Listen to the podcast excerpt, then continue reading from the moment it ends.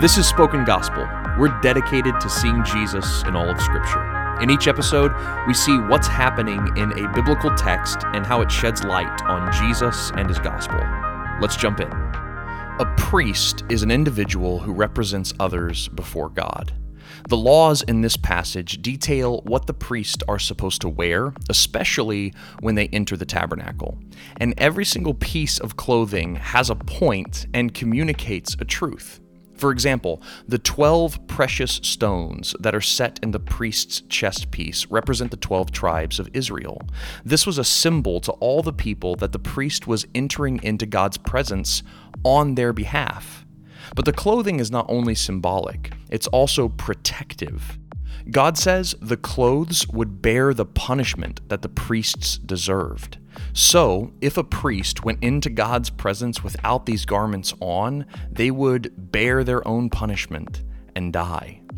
The same is true of the sin and food offerings. They paid for the sins of the priests so that they might enter into God's presence. That is why the priests were commanded to lay their hands on these sacrifices before they were offered. It was a visible sign of their sin being transferred onto the sacrifice. But these sacrifices were not only there to pay for the priest's sins, they were also part of the priest's ordination, kind of like their swearing in. These special sacrifices set them apart to do the work God laid out for them to do. And the good news here is that God is making a way to live with his people. This is all worth it because of God's presence. But Jesus is our better priest in so many ways. You see, Jesus did not need any special garments to enter God's presence because he was already perfect.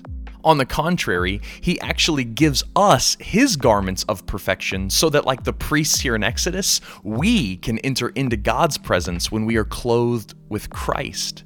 When we wear the clothes of Christ through faith, he takes our punishment and brings us into the presence of God completely unharmed.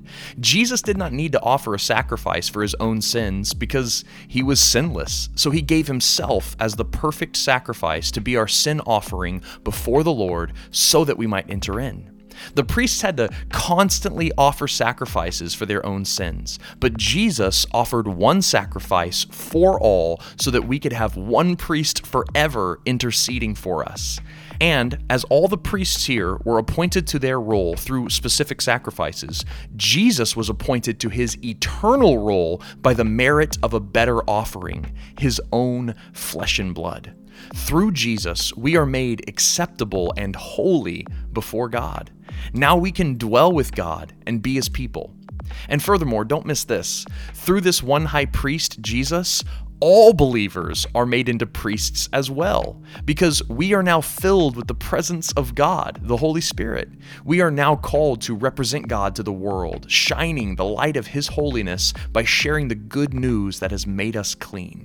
So I pray that the Holy Spirit would give you eyes to see the God who longs to dwell with you, and that you would see Jesus as your great high priest. Thank you for listening to Jesus in All of the Bible, a Spoken Gospel podcast. Spoken Gospel is a nonprofit dedicated to speaking the gospel out of every corner of Scripture. For more information or to view all of our free resources, visit Spoken Gospel dot com.